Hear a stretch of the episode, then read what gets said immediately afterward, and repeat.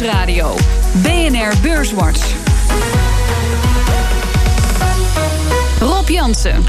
Welkom bij Beurswatch, het enige beleggingsprogramma op de Nederlandse radio... met Albert Jellema van 1 Vermogensbeheer en Arend Jan Kamp van IEX.nl. Heren, welkom. Ja, aan bewegelijkheid deze week geen gebrek. Er waren eigenlijk twee momenten waarop beleggers ja, in een stuip schoten. Jerome Powell, de baas van de Amerikaanse Centrale Bank, die voor het eerst in het openbaar optrad. En niet te vergeten Donald Trump, die een staaloorlog lijkt te ontketenen. Zijn die zorgen van beleggers terecht? Even kort, Albert. Ja, dit, er komt nieuwe informatie, dus ik denk een schrikreactie, dat is wel begrijpelijk. Arend Jan. Je moet je altijd zorgen maken over de beurs, maar tegelijkertijd ook nooit. Het was de week waarin Jerome Powell, president van de Fed, zijn eerste verklaring aflegde in het congres. Volgens beleggers zet hij de deur op een kier voor een vierde renteverhoging. Engaging the appropriate path for monetary policy over the next few years. The FOMC will continue to strike a balance between avoiding an overheated economy and bringing PCE price inflation to 2% on a sustained basis. Dat zorgde voor de nodige onrust op de beurzen. Maar de echte sfeerbederver was Donald Trump. Met de aankondiging dat hij zijn staalindustrie gaat beschermen met importheffingen. Iets wat hij eigenlijk al een jaar geleden aankondigde. And wait till you see what I'm going to do for steel and for your steel companies. We're going to stop the dumping and stop all of these wonderful other countries from coming in and killing our companies and our workers. Maar met dit beleid kilt de president ook de goede sfeer op de beurs. Een reden om aandelen links te laten liggen? Nee, zegt Warren Buffett op CNBC eerder deze week. If I were going to own a 30-year government bond or own equities for 30 years, I think equities will considerably outperform that 30-year bond over the 30 years. Ja. De aandelen zullen het beter doen dan uh, obligaties, zegt uh, Buffett hier. Um, toch eventjes nog stilstaan bij Trump en die mogelijke staaloorlog. De EU dreigt al met tegenmaatregelen. Um, ja, deze, dit, dit, lijkt me niet goed voor beleggers, toch, Albert? Wat denk je? Nou, in Europa hadden we natuurlijk al importheffingen op uh, ja, uh, staal uit uh, Azië. Ehm, maar dit is een beetje natuurlijk een vonkje. en een vonkje kan ook een vuur worden. Want als het beperkt blijft tot de staalsector, hè, dan waait het denk ik uiteindelijk wel weer over. Maar het is een soort teken van ja, gaat er dan een hele brede ja, be, ja, beschermingsmaatregelen komen van de eigen industrie? Is dit Mhm. een begin? Of is dit een op zichzelf staand element? Dus ik snap op zich wel die schrik. Want ja, ja grotere bescherming van de eigen markt. Dat betekent uiteindelijk slecht voor de wereldeconomie, omdat er minder handel komt. Maar ja, voor nu is het toch nog wel geïsoleerd door de staalsector. Mm. En de belangrijkheid, vind ik persoonlijk, moeten we daarvan dan ook niet overdrijven. Nee, denk jij dat ook, Arend Jan? Of denk jij dat hij misschien wel doorpakt en dat andere ik ben, ding? ik ben het volledig met, uh, met Albert eens. Dit is een, ja, een eerste schot voor de boeg misschien wel. Het is vooral gericht, denk ik, uh, aan China. Ongeveer de helft van de wereldstaalproductie komt uit China. Mm. Wat ze daar niet nodig hebben, dat dumpen ze inderdaad. Ja, je, zei het zelf al, uh, Trump heeft dat al lang aangekondigd. Dus ja, hij voegde daarbij het woord. Uh, hoewel het moet nog wel echt een wet worden. Mm. Maar dit, uh, ja, beleggers houden niet van dit soort dingen. Nee, het zorgt voor onrust. En als er ergens het woord oorlog in zit, dan, ja. dan zijn beleggers weg, bij wijze van spreken. Nee, ik zeggen, want je kan wel zeggen, ja, het is misschien een speldenprik en je moet nog zien wat er van komt en het is geïsoleerd. Ja. de, de, de, de reactie was er niet, niet milder om. Nee, nee, er wordt natuurlijk altijd op zulke soort elementen. Want ja, vorige week hadden we het allemaal niet verwacht. Dus nu komt er, niemand sprak er ook over. En in één keer komt zoiets. Dus het is wel een verrassing voor beleggers. Uh, ja, en uh, op een moment is het op de beurs toch wel even zo. Dat uh, een half jaar geleden en vorig jaar werd alles wat negatief is, werd toch nog positief uitgelegd.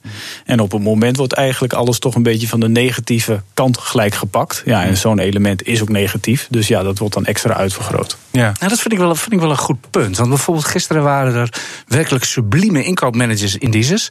En uh, dat, dat geldt als de beste BBP-voorspellers. De inkoopmanagers ja. uh, die zitten gewoon aan de, aan de voorkant van de economische cyclus. Hier in Nederland hadden we zelfs een recordhoog cijfer. Het was overal mooi.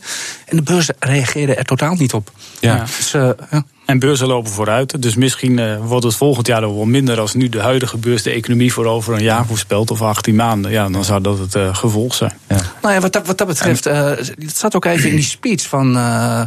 Van meneer Powell, die had het over overheating van de economie. Ja. Nou, we weten natuurlijk Ja. allemaal, nou, de economie draait als een lier, ook in de VS. Er komt nog eens 1500 miljard aan. En infrastructuur, Ja, investeringen. precies. En de, de belastingen gaan fors omlaag. Dus ik kan me dat nog herinneren dat we dat in 2000 in Nederland ook hadden. Hadden we ook zo'n stomende economie. En er kwam ook een belastingverlaging overheen. En eh, daar zaten we binnen een jaar met gebakken peren. Maar Buffett die zegt, jongens, je termijn moet 30 jaar zijn. En eh, eh, Nou ja, als je, als je in Nederland kijkt, als je mag kiezen tussen een tienjarige staatslening van een half procent of aandelen voor 30 jaar, ja, dan denk ik wel dat als je die keuze moet maken, dan zou ik ook voor aandelen kiezen. ja, laat, la- la- laten we terugkijken naar 35 jaar. Want ik, eh, ik zei al, eh, de AEX die viert aanstaande zondag zijn eh 35ste verjaardag. In 1983 startte die als de EOE-index, voorloper dus van de AEX, op initiatief van Tjerk Westerterp, destijds eh, directeur van de optiebeurs.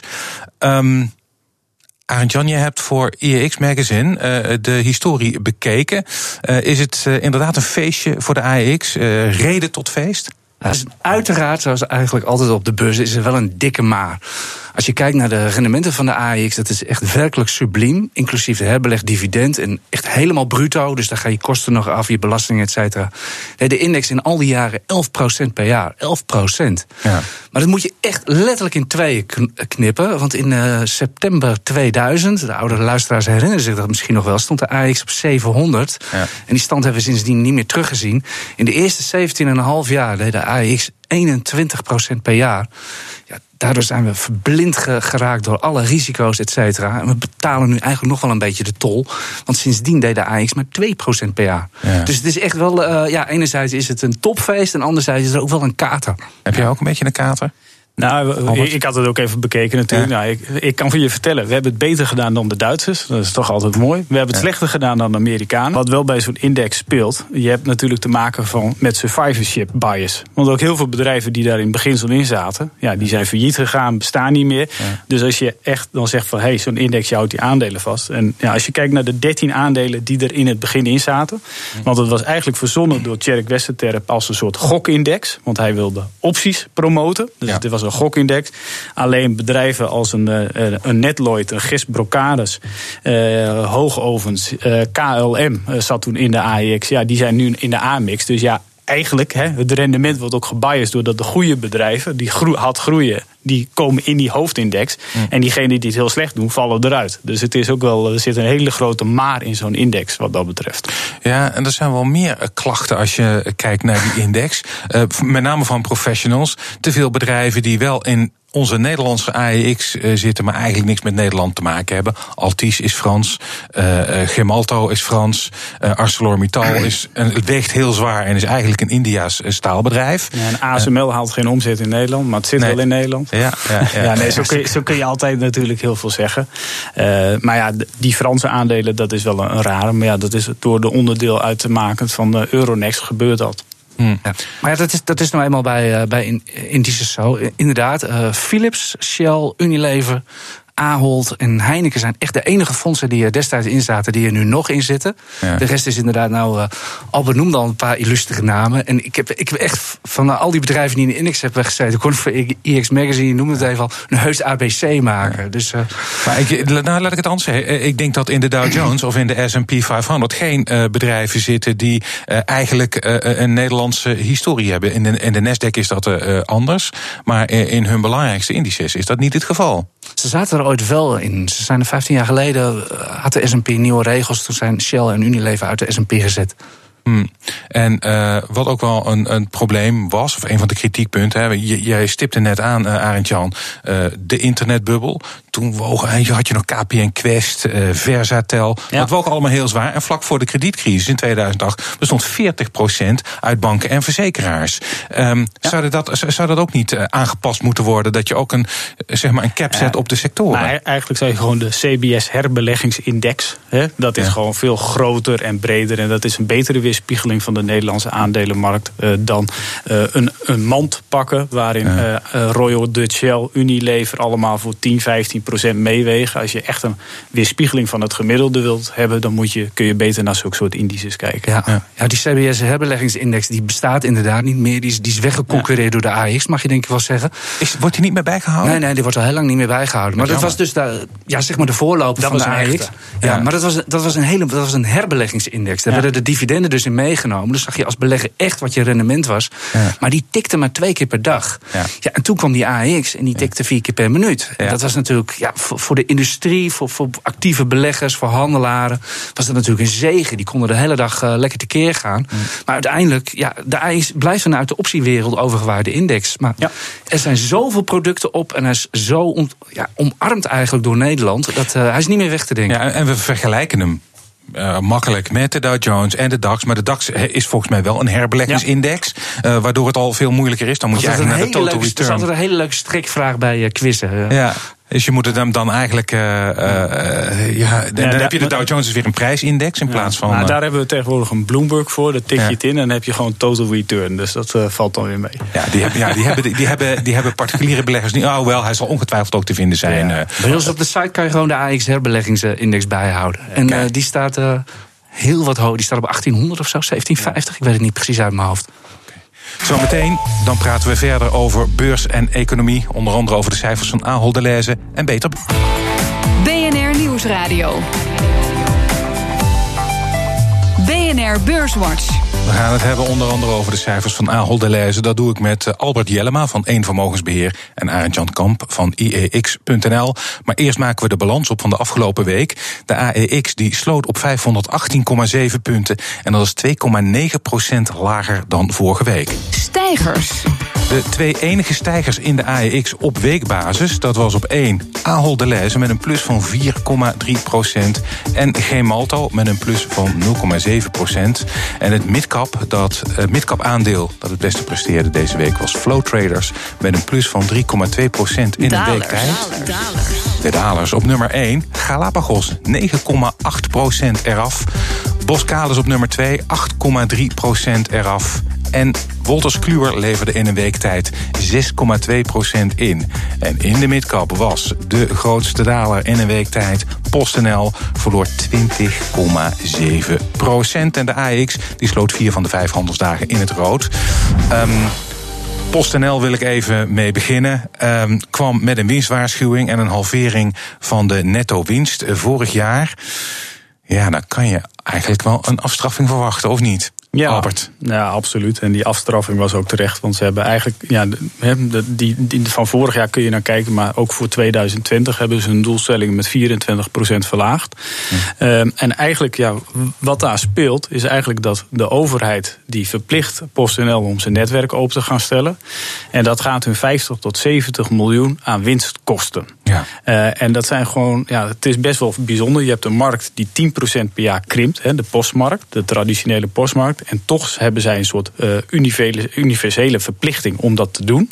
En aan de andere kant moeten ze hun netwerk openstellen. Nou, dan zegt de overheid wel, je mag een minimaal rendement daarop halen. Maar dat gaat gewoon niet als je je netwerk moet openstellen. Dus het is best wel, ze worden echt heel zwaar geraakt door de overheid.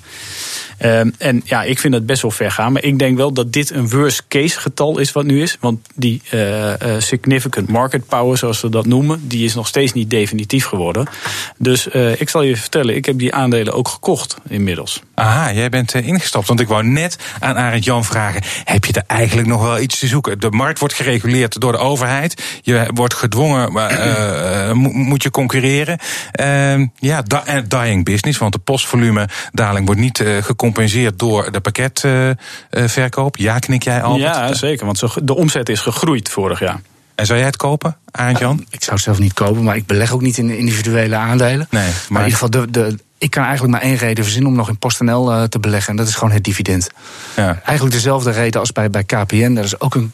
Niet toevallig komen ze allebei uit PDT voort. eh, Maar goed, dat maakt verder niet zoveel uit. Het is allebei krimpende business. Maar daar weten ze wel inderdaad eh, toch steeds wel weer maar eh, winst uit te vind- halen. Ik vind het wel een heel groot verschil KPN en PostNL. Want KPN is met zijn hele business staat zwaar onder druk. Bij PostNL heb je een 15% groei in de pakkettendivisie. En die groei is hoger dan de krimp van de omzet in zeg maar de postvolumes. Dus je ziet per saldo een groeiende omzet, 3% vorig jaar.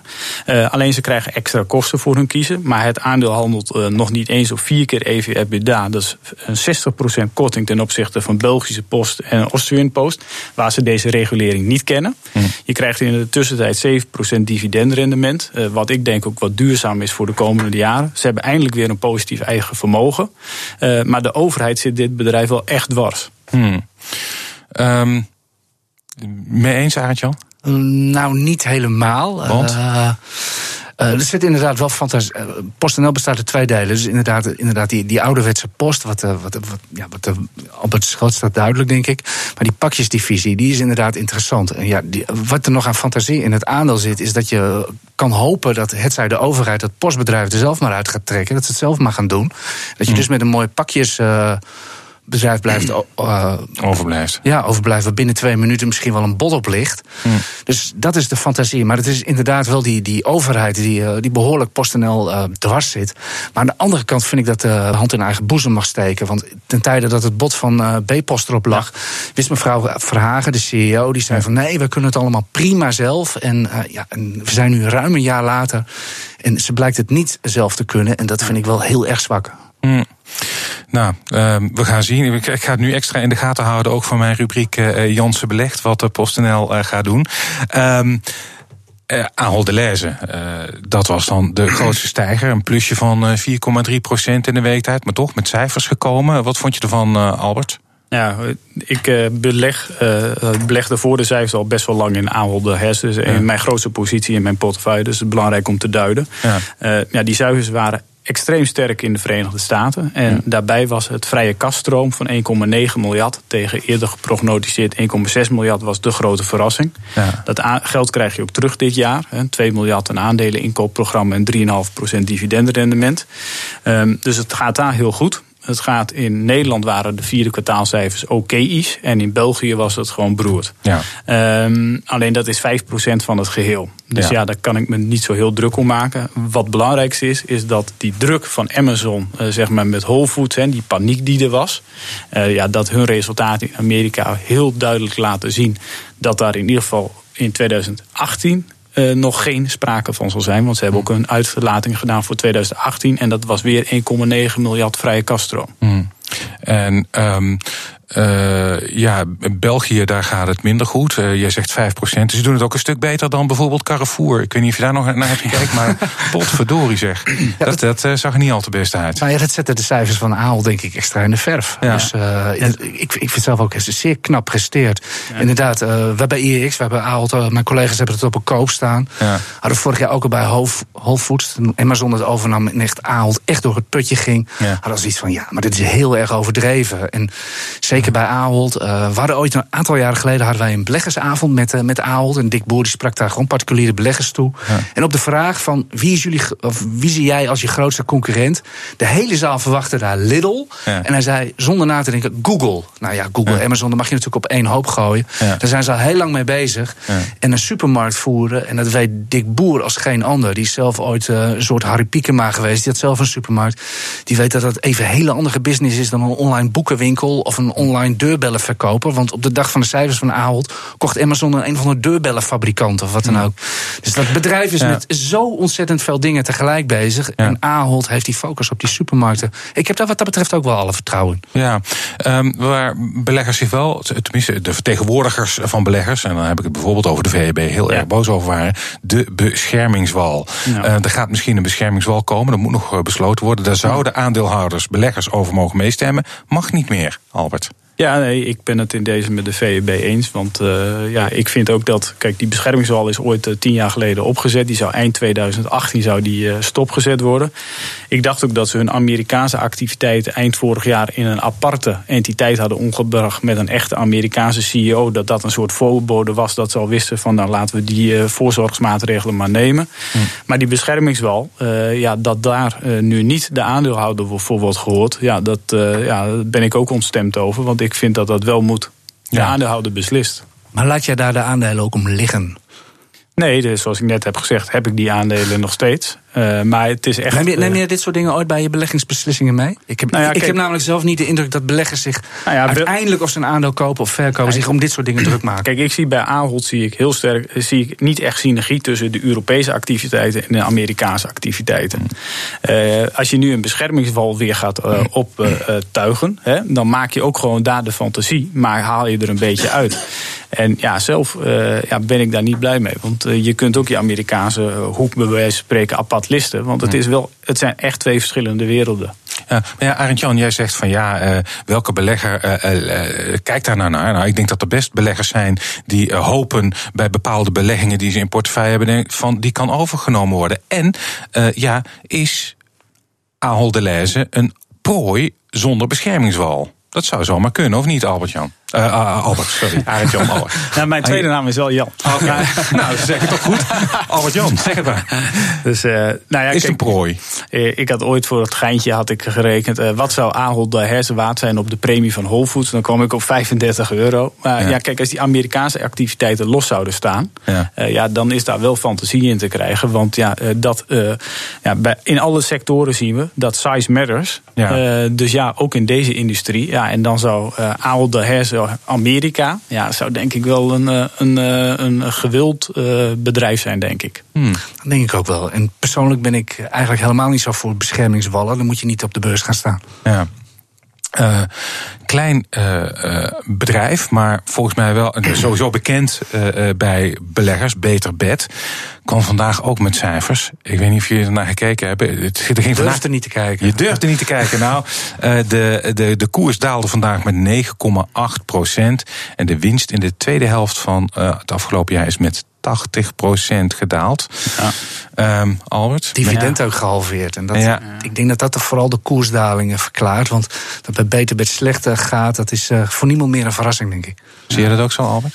Nou, kijk, ze, ze krijgen Duitsland niet op orde. En, daar zitten de eh, meeste winkels. En, uh, ja, en uh, dat, dat heeft die vorige CEO geprobeerd, die nu bij Axel zit. Ik ben benieuwd wat hij daar gaat doen.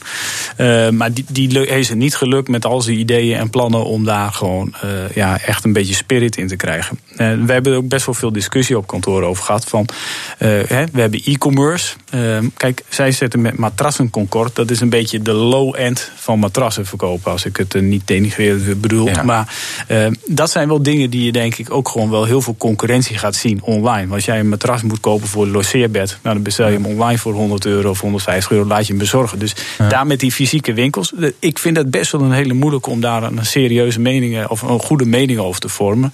Ja, uh, ja ik, uh, ik, ik, ben wel sceptisch over, het, uh, ja, over de ontwikkelingen, zeker in Duitsland, waar ze gewoon een, niet zo'n sterke marktpositie hebben. Nee, wat dat betreft, ik stuurde ook een. Eh, het was een tweet van Corné van Zijl van een maand geleden. Die maakte een foto van een matratsenconcort in Duitsland. Het was echt onthutsend. Ja, echt, het uh, licht, ja, lichtreclame, helemaal kapot. En. Corné zei ook nog dat hij naar binnen keek. Dat het helemaal vol stond met matrassen. Dus kortom, daar ga je gewoon niet naar binnen. En ja, die foto's uit januari. Dus dan denk ik van, wat hebben ze in al die maanden dat dit nou al speelt in Duitsland? Het speelt echt al een jaar of één, twee. wat, wat, hebben, ze al die tijd gedaan? Nou, een van de problemen, er stond ook een kort interview deze week eh, met eh, de topman, eh, geloof ik, in, het FD. En alle topfunctionarissen in Duitsland, die zijn allemaal gevlogen. de CFO en een hele hoop directeuren zijn weg. Dus er moet ook nog snel. de, belofte is dat er snel nieuwe mensen komen. Maar ik vind ook dat ja, deze nieuwe CEO, die moet eigenlijk de rotsen. Ja, klinkt cru, maar die moeten wel opruimen van de vorige CEO. Dus ja, die, die heeft daar heel, hele wilde plannen en beloftes gedaan aan beleggers. Ja. En die heeft er echt helemaal niets van aangemaakt. Gewoon een puinhoop. Uh, zo van ja, afstandje interpreteer ik het wel. Ja. Kan vaak wel een mooi koopmoment zijn. Ja, nou. Als iedereen er zat van is. Ja, nou. het, is, uh, het is wel als het. Uh... Ik waag me er niet aan. Ja. Nee. Nou, um, het is goed dat je het ter sprake brengt, want we zijn alweer bijna aan het einde van de uitzending. En dan vraag ik mijn gasten altijd een tip voor de luisteraar. Dat mag van alles zijn: een aandeel, obligatie, vastgoed.